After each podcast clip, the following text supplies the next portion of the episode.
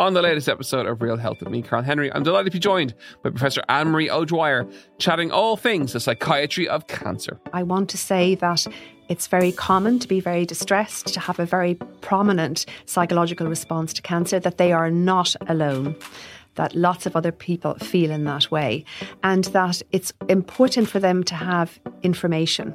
Information is power, but it has to be the right information. As ever, we're available on all podcast platforms. Seachtain an Indo as Gaelige. Táim i món iireachtaí i dhéanamh techt ar a chorp, agus súlagam amachchan seo gur féidir é a chur in uig ceart lena bhaintir féin. Scialtaí fis tuairrmaí. Tá sé dochreite nach bhéach ara i gcóna meáin an cheist sin na eáil. Bhí an tála a gnám go raibh áthcáir reachtam.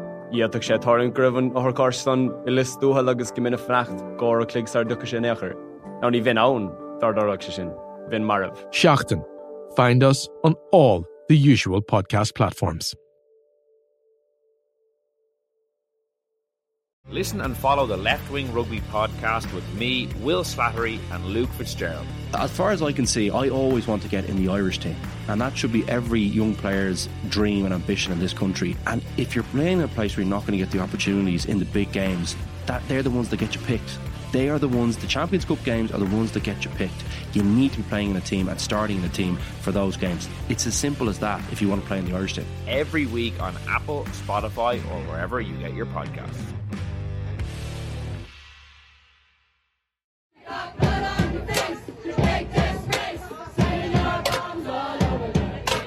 Ireland has found itself as a European outlier in its broad public support for Palestine throughout the ongoing war in Gaza. In the most recent Ireland Thinks poll in the Sunday Independent, 79% of people felt that Israel's response in Gaza amounted to genocide. So take note, Butcher Biden. The ancestors of the Ireland that you claim to be from disown you. Keep our country out of your mouth. Throughout the country, people are marching, holding protests, but also taking action on the high street and in sporting arenas. But how do these acts of solidarity impact the conflict people are outraged by? I've said it a million times. There's more important things in sport. In 10 years' time, it's going to be more important that we did not play this game than if we did. And I think that's the line that we need to stick to.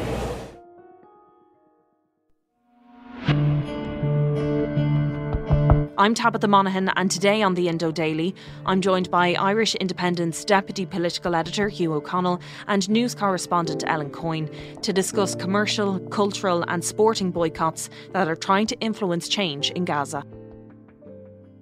Ellen, this week the Irish women's basketball team is set to take on Israel in the European qualifiers, but there have been calls for the team to boycott it. Where's that pressure coming from? The game is supposed to take place on Thursday. It was actually supposed to take place later last year, but got delayed because of the conflict in the Middle East and some fears about security concerns. But a group called Irish Sport for Palestine, which features the former Dublin footballer Michael Darragh Macauley and uh, David Hickey, have brought a petition and a letter to Basketball Ireland saying they believe that Ireland should pull out of the game to try and send a political message to Israel. Now, I think it's worth pointing out that if that boycott were to go ahead, um, Basketball Ireland's chief executive, John Feehan, has said that it would basically be ruinous. So there would be an 80 grand fine for skipping the game this week that would go to 180 grand if the the follow-up game in November was also pulled out of. And there would be a 5-year penalty which would effectively end the careers of the women on that team. So I suppose when you start talking about boycotts it's worth considering who actually pays the fine in the literal sense and the figurative sense in that is it a big institution like Basketball Ireland or is it individual players who effectively have their career ended because of the pressure to give in to a boycott so there is significant consequences if they decide to not participate in the game. But what about the mood in the Ireland camp? Do we know how some people are feeling one way or the other? We've heard very little from the actual players themselves. A lot of the statements have come from Basketball Ireland or from the chief executive John Feehan. We know that five players on the team will not travel to Latvia this week.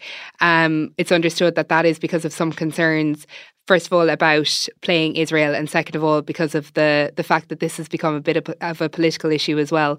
But I suppose that it's kind of worth considering the fact that this pressure is being exerted on a on a woman's game and some people might argue that it's not relevant but I'm trying to imagine a scenario where it would be seen as a reasonable expectation to ask maybe a male star, sports star, to effectively end their career three, four, or five years early because of a call for a boycott that was initiated outside of the team. I think that's the difference here. If the if the if the political agitation had come from the team itself, it might be different, but it's external pressure that's being put on the women on this team. And what about other sports other than basketball? Because I think the Olympics is very much coming in for pressure as well. That that's taking place in the summer in Paris. Is Israel still participating? Yes, so the interesting thing about Paris 2024 is that the Olympics kind of created a problem for themselves. Russian and Belarusian athletes will be allowed to compete at the Paris 2024 Olympics as independent, neutral athletes. The International Olympic Committee has announced those individual athletes will be allowed to compete but must not have shown support for the war in the region. So that was seen as a pushback on the Russian invasion in Ukraine. They couldn't have anticipated what happened, but obviously, in the wake of everything that's going on in Gaza at the moment, some people are kind of agitating that the same pressure should be put on Israel. We already had a situation where a French basketball player had to step down from her role as one of Paris 2024's ambassadors. She was perceived to have posted uh, what was claimed was an anti Israel comment on Instagram, and uh, the Olympics came down on her very quickly and said that she had breached the neutrality that's required for the Games. A lot of people have been asking how is the, the, the International uh, Olympic Committee going to handle this. And they said that the impact that this has on Israeli and Palestinian athletes is being monitored. Discrimination has no place in the Games. And uh, the committee was kind of quick to point out that the committees of Israel and Palestine have been operating in peaceful coexistence for several decades it is the consistency of how organisations are treating Russia versus Israel that I think is particularly interesting. And it is coming in for scrutiny in the Eurovision as well. So, again, not just sport. Yeah, and I think it's worth pointing out Israel did host the Eurovision in, I think, 2019. And even then, some people were kind of agitating for a boycott to take place, for some countries to not send a representative. But RTE says the contest is not a political one. Of course, we respect anybody's right to uh, to protest, but RTE is a public service broadcaster. All of our colleagues throughout Europe, like the BBC, like French television, all of those are participating this year. It's about music, it's not political. Obviously, it's far more intense ahead of the competition this year. In Ireland, there's been quite an active campaign against both the Irish kind of Eurovision Committee and RTE. Ireland Palestine Solidarity Campaign had their chairperson Zoe Lawlor out talking about this. She says that as Palestinians bury their children surrounded by the rubble of their homes, that basically it's not reasonable for the European Broadcasting Union to have Israel in the competition. And short of Israel being expelled, the next thing that the campaign wants is for Ireland to join an international boycott of Eurovision 2024. Irish Artists for Palestine has had an online petition which had some very prominent Irish artists lending their name to that, also calling on Ireland to ask for Israel to be excluded from the contest. And RTE is obviously taking some of the pressure as well. The broadcaster is being asked to boycott showing the Eurovision if Israel remains in the competition. Yeah, I think they've received something like 600 letters calling for them not to participate. But what about our entry, Bambi Thug? What have they said? Uh, a lot of people have kind of avoided putting pressure on the performer themselves. I think people are conscious that Bambi Thug has already got significant abuse on social media uh, because of their gender identity and also just because of the style of their performance. And I think that when you look at groups like Irish Artists for Palestine, they're trying to direct the pressure towards big organisations like RTE, like Ireland's uh, kind of Eurovision committee rather than putting it on the individual artists themselves. I'm not sure if it's fair or reasonable when an artist has just been kind of vaulted into the spotlight from relative obscurity to leave the decision to pull out of a major competition on them. And obviously, this year is particularly important for Ireland because it's our last chance to hang on to our record. And also, a lot of people are saying that we have a very good chance with Bambi Thug to get into the final. So it's quite difficult, you know, Yeah, to make I that decision. Other people would say that that is supposed to be the point of a, a boycott or a protest. Is that is that it, there is supposed to be a cost to it. That you're not supposed to do it at a time when it's most convenient for you. That there is supposed to be a penalty, or else it kind of means nothing. But I suppose the thing with boycotts is again going back to maybe the basketball Ireland issue. Who is it that actually bears the greatest penalty or responsibility from it? Is it Israel? Is it an international organisation? Or is it a smaller individual? We're talking about the Eurovision or the Olympics or, you know, Basketball Ireland and them engaging in boycotts. But on an individual level, there are organisations calling for people to boycott companies. There is the BDS movement, which is boycott, divestment, sanctions, which tries to put the power back in individual people's hands. And I suppose when people are watching the scenes from Gaza, they're horrified and paralysed as well by the sense of helplessness. So these movements are supposed to give people an opportunity to take action. We've seen this work against organisations like McDonald's and Starbucks, both of which have reported that their profits were down in the last three months of last year. McDonald's faced a boycott because it was reported that some McDonald's branches in Israel had given free food to Israeli soldiers. McDonald's was quick to say that this was what it perceived to be misinformation, that McDonald's branches are always run by local business people. It's a franchise, but it affected their profits. Starbucks tried to take legal action against a Starbucks union that tried to indicate support for Palestine, and it then launched what turned out to be a massive boycott campaign against itself. I suppose it's really relevant with Starbucks because in recent years it's had this kind of renaissance where it's gotten more popular with Gen Z, which would probably be the generation most likely to see these calls for a boycott, which have largely been organised online. But you see, those examples show that once you actually are able to target the bottom line of a company, it increases the chance of an ordinary person to be able to influence things in favour of their political campaign.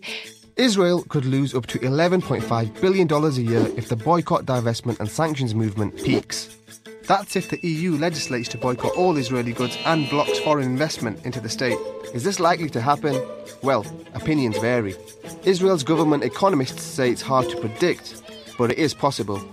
And even looking at calls for divestment, we've had a private members bill, even here in Ireland, put forward by Sinn Féin last year, but which is coming up now, I think next week or the week after, to stop Ireland from investing or to divest from companies that are based in illegally occupied Israeli settlements. And even the Irish government have conceded that while they agree in spirit with the, the actual bill itself, they're currently trying to work out the best way to kind of go about it. And if you actually need to do that through law. So these are kind of ways that kind of try to chip away at what seem like these huge international organizations that can't be touched by ordinary protests. And I think for a long time, people have found that to get at companies financially is probably the best way to stop them from being involved in companies like Israel. And it is that- like Israel. It is that feeling of powerlessness when you see what is going on in any particular conflict, you know, not just the Israel Gaza one, and you, you ask yourself, well, what can I do? So that is what people are doing now is targeting companies. But also, there's pressure for people to post on social media and where they fall one side or the other. What do you think of that? I think sometimes that can tip from being constructive, well meaning protest to kind of um, an exercise in out virtuing each other. And I think I've even seen it with like, I have friends who maybe posted a picture of their child with a Happy Meal. And then on the next post, we're like, sorry, I forgot about the boycott. so some of it actually turns into like, not, kind of losing the actual aim of the demonstration itself and becoming more about seeming like the kind of purest, most correct person online. What I think is really interesting about the way that Irish people have responded to the situation in Gaza is I think it's actually one of the most recent examples I can remember of a nearly totally offline protest. Power to the people. Cause the people got the power. So we get very used to seeing huge demonstrations in Dublin. But I think, like any time in recent weeks that I've been down in towns like Dungarvan or Ennis, if you're in a small Irish town on a Saturday, there's a strong chance that you're going to see a demonstration in support of the Palestinian people. So I think that while a lot of people tend to dismiss modern young movements, saying that, you know, it's very easy for someone to just post something online.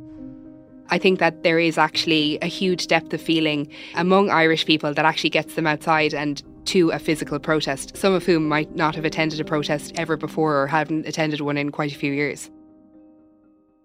Hugh, just picking up on what Ellen said there, that it really has struck a chord, this particular conflict with people across Ireland everywhere. How is that being reflected in politics now?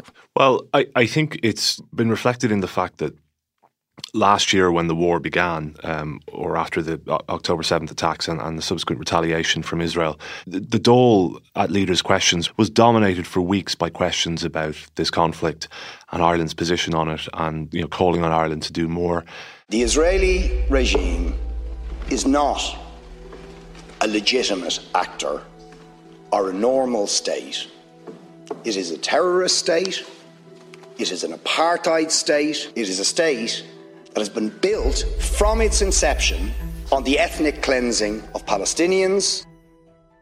You've had, you know, developments such as Sinn Féin at first saying that they weren't calling for the expulsion of the Israeli ambassador to to Ireland, uh, Dana Erlich, to then under pressure from their own grassroots moving in that direction. You've had the Irish government take a very strident position in respect of this, particularly in contrast to to other European countries, for example, uh, very early on calling for a ceasefire uh, very, very early on, I think, being outspoken at an EU level in relation to this. And now, as, as the war has moved on, and, and clearly it's something that's going to continue for qu- quite some time, notwithstanding the pressure uh, that it's coming under from um, you know some parts of the political system, the government is kind of holding the line in respect of things like the uh, joining the South Africa case in the International Court of Justice, arguing that they need to take kind of a legal opinion on this and then decide whether to join, and, and you know ar- arguing that it's a very protracted process. Therefore, it's not just a case of simply joining the case as they're coming under pressure to do. I think the nuance of that is being missed a lot by the general public. I think the the opposition, in fairness to them, have been very successful at hammering home this idea that Ireland should be joining this case that South Africa has taken against Israel for alleged genocide at the at the International Court of Justice. Now, m- more recently, the Taoiseach uh, Leo Varadkar at the uh, end of the European Council summit in Brussels, most recent one, just last week, was saying that Ireland is seeking the support of fellow EU member states for a review of the EU Israel trade agreement and is also in discussions with other kind of similarly minded uh, EU countries about the idea of recognising the state of Palestine. Now, there are Dáil motions going back several years, Dáil and Seanad motions going back several years, uh, where the uh, the will of the Oireachtas, the will of both houses of the Oireachtas, has been to recognise the state of Palestine. No government has acted on that. There is a commitment in the current programme for government to recognise the state of Palestine, uh, subject to getting some sort of agreement with international partners. But obviously, the war has changed the game a little bit. So uh, now Ireland is exploring this idea well, could we band together with a couple of similarly minded EU countries and recognise the state of Palestine? And that has weight in terms of the ability, I guess, of the state of Palestine to get more recognition internationally and strengthen its hand, I think, in any peace negotiations uh, that might come to pass. Because obviously, Palestinian statehood is something that the Israeli government, in particular, in recent times, has has really kind of argued against, I guess, in, in light of the war and, and what's transpired over the last few months. And you did mention South Africa's case in the European Court of Justice and that the government are taking legal advice there. But also, I think, and uh, correct me if I'm wrong, that the government has said that we want to also speak with opposition parties and make sure that everybody understands exactly what's going on here. So it really does sound like they're taking this incredibly seriously. Yeah, uh, as, as I said there, they, they have found it hard to kind of counter the argument from the opposition that they should be joining this case immediately and taking a stand at the International Court of Justice. The nuances of this, I think, have been lost a little bit. Sinn Féin has very clearly said that Ireland could join right now. The Taoiseach and others in government have said, no, no, we need to take a step back. We need to uh, get all, all the legal advice on this before we do that. So they are taking it seriously. They would like to join it. But I mean, I think I think the Taoiseach made a very salient point recently where he said that you know, joining this case, which will go on for years in the International Court of Justice, there's other cases um, in relation to, to Russia which have been going on for years as well and, and its actions in Ukraine. It's not going to do anything in respect of solving the problem in terms of, of getting a ceasefire, in terms of stopping the, the bombardment of Gaza, in terms of stopping the death and destruction. So I think the point is being made that are there more practical things that can be done uh, from an Irish government perspective that can achieve a, a, peaceful solution to all of this? I think one other important point is that uh, the um, UN Relief and Work Agency, UNRWA, um, has uh, come under a lot of uh, pressure in recent weeks because of the allegations that a number of its staff have uh, were involved in the Hamas attacks on October 7th. As a result of this, a number of countries, including I think the US, uh, Germany, the UK, have suspended their funding of UNRWA. Ireland has not done that, and I think that's an important point uh, when you talk about the, the way in which Ireland has approached this conflict from the beginning. It's very much tried to straddle both sides, I think, and tried to be fair to the Israelis, and it has hasn't, for example, expelled the Israeli ambassador with a view to keeping diplomatic channels open. But it's very clear that Ireland is, you know, officially, I think, more sided with the Palestinian cause and hasn't taken that that that step of suspending aid to UNRWA as a result. And it is about what, what can they practically do aside from joining the case. But Patrick's Day will be coming up now next month, mm. and different politicians will be going across the globe. The Taoiseach will be going to the White House, for example. Do you think mm-hmm. this will be part of those discussions? Yes, I mean, you know, we, we spent a lot of time talking about boycotts, or, or Ellen has anyway, and uh, in, uh, you know, boycott has come up in relation to this trip. Um, there has been calls for the Irish government, and indeed for Sinn Féin, who o- always sends a strong delegation to the United States because um, historically has done a lot of fundraising there and so on. And, and there's a lot of expats who feel an affiliation to, to Sinn Féin and, and the, the struggle for a 32 county uh, republic. And there has been a lot of pressure for, for a boycott of that trip. But the Irish government has never really gone down that road. Historically, Irish governments haven't really participated in boycotts around this issue. And the view is, is that engagement with people is, is the best solution. So there are 11 ministers in total travelling to the United States in March. Uh, the Taoiseach at the head of that, obviously, uh, a, a bilateral meeting with President Joe Biden in the Oval Office is expected. That is not a an opportunity that is afforded to many countries of of, this, of the size of Ireland. So it's considered significant that we get that every year as, as a result of St Patrick's Day. And I think there will be huge public pressure on Taoiseach Leo Varadkar to to make the, the case for a ceasefire and to, to put forward Ireland's position very clearly. The US position has become a bit more, I think, not as clear cut in terms of its support of Israel. You know, the, the Biden administration has had some pretty tense talks with Netanyahu. I don't think they, they spoke to Benjamin Netanyahu for a number of weeks, uh, it, it, you know, quite recently.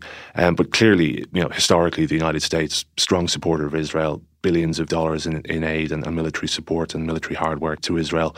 So Leo Varadkar will be expected to raise this, and he will be expected to raise it strongly. Whether he does or not remains to be seen. It's interesting, I think, that the SDLP leader, Colm Eastwood in, in the north, he, he's taken the view that he'll go to Washington, but he won't participate in things like the Shamrock ceremony, where there's you know pints of Guinness and bowls of Shamrock and Irish music and festivities and all of this. He doesn't think it's appropriate in the context of the, the death and destruction in Gaza, and I think that's a you know that's a fair point it will be difficult for some people to see the Taoiseach toasting with the US president when the US administration is a strong supporter of Israel historically, as I said, and, and you know has not necessarily you know, in the view of many people, done as much as it could to obtain a ceasefire in the Middle East. But that's the price of diplomacy sometimes and the price of maintaining diplomatic relations with the United States. I don't think ultimately Ireland will do anything that would jeopardise its relationship with the US. Do you think where politicians stand on this conflict will influence voters and who they decide to vote for come the election, be it in the autumn or the spring next year? I think it'll influence some voters, but I mean, if you look at the issues which uh, voters are most concerned about at the moment, it's things like housing, it's things like immigration, a relatively new uh, entrance into that, uh, the cost of living. International conflicts tend not to rate very highly. Um, they do when they break out. I think you know it would have rated. You know, when we look back, for example, when when Russia invaded Ukraine and I think the fallout from that initial invasion in, in 2022, in February 2022, um, there was a lot of public concern in Ireland about that. And, and you know, there was a huge move to, to open up our doors and, and bring as many refugees in as possible. But I think the majority of people in Ireland will, you know, ultimately, when it comes to election time, they vote about issues that matter to them and, and, and to their pocket ultimately. As a foreign policy issue, as I said, I, it's, it's been one of the biggest foreign policy issues that I've come across uh, since, since I started covering politics a, a decade ago. Um, because it's just so so seismic in what's happened. And my thanks to Hugh O'Connell and Ellen Coyne. I'm Tabitha Monahan, and today's episode of the Indo Daily was produced by Ian Doyle, researched by Dave Hanratty, with sound by Gav Hennessy. Archive clips from RTE News, BBC News, CNN, ITV News, and Al Jazeera. If you enjoy the Indo Daily, don't forget to follow the podcast and leave us a review.